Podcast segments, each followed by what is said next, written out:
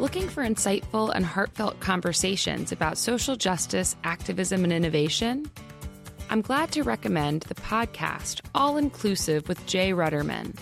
Hosted by Jay Ruderman, a social activist and philanthropic leader in diversity and social justice. Every other Monday, Jay interviews leaders and experts on the latest news, technology, and advocacy for a more socially just world. Hear leaders like PBS NewsHour's Judy Woodruff discuss her remarkable career in journalism and work in disability advocacy. Fran Drescher talk about the nanny's resurgence and her mission to save lives through her nonprofit Cancer Schmancer. In order to create an innovative future, honest discussions must be held. All Inclusive will inspire you to keep learning and to take action to build a positive future. Listen to All Inclusive wherever you're listening right now. Hello. From Wonder Media Network, I'm Jenny Kaplan, and this is Womannica. If you're tuning in for the first time, here's the deal. Every weekday, we're telling the stories of women from around the world and throughout history who you may not know about but should. Each month is themed. This month, we're talking about troublemakers and villains.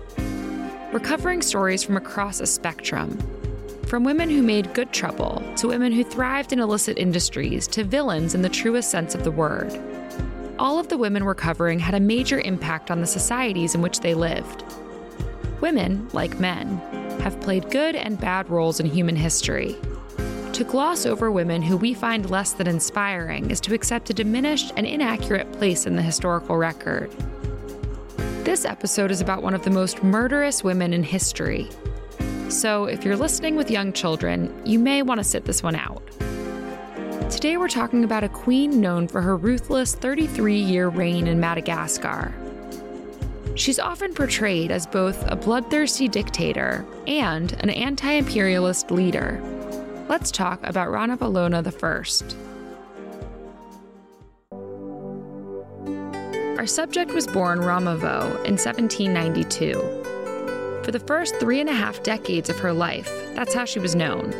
Then, when she was 36, Ramavo's husband, King Radama I, took his own life in a fit of delirium. The cause of this delirium remains a mystery.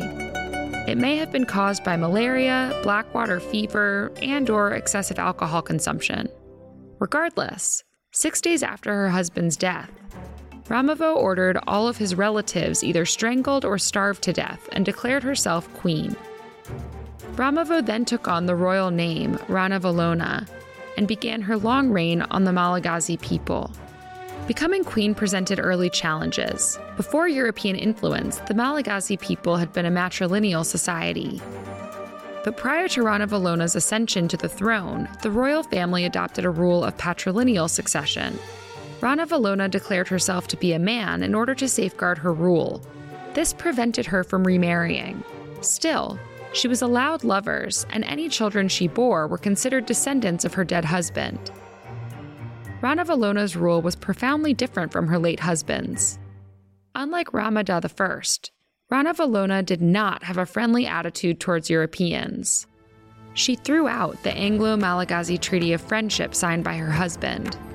She also forbade building roads so that no invading European army could have a straight shot to her kingdom. Royal policies were often dictated by divination boards known as Sikidi. Ranavalona also reinstated slavery as a social and economic institution.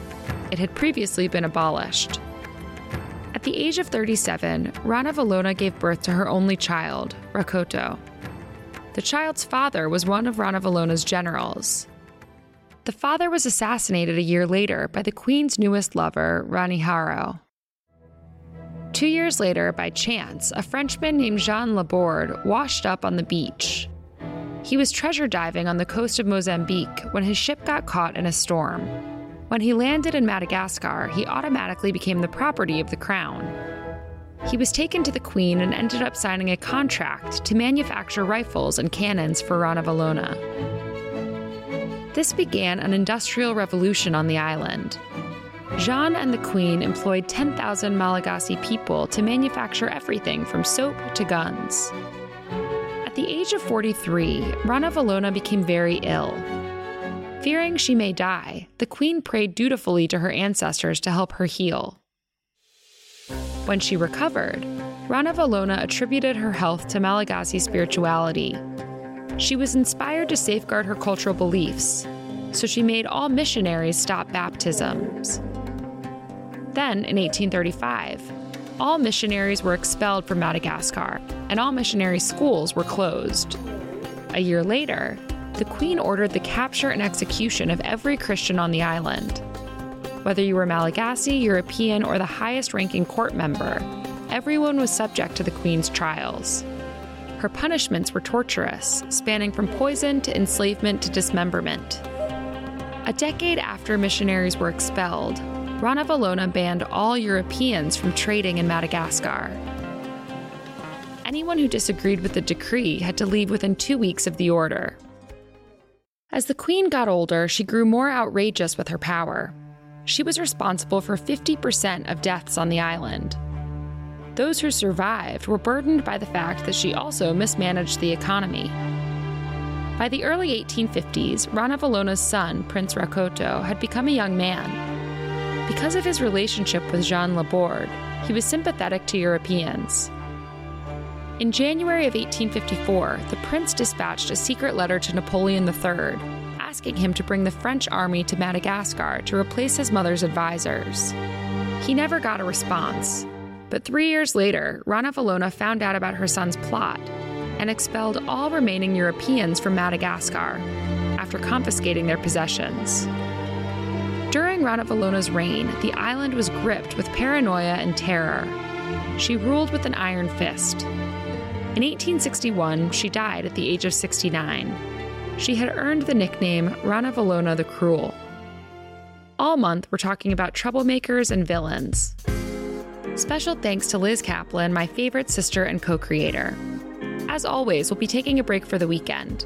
Talk to you on Monday.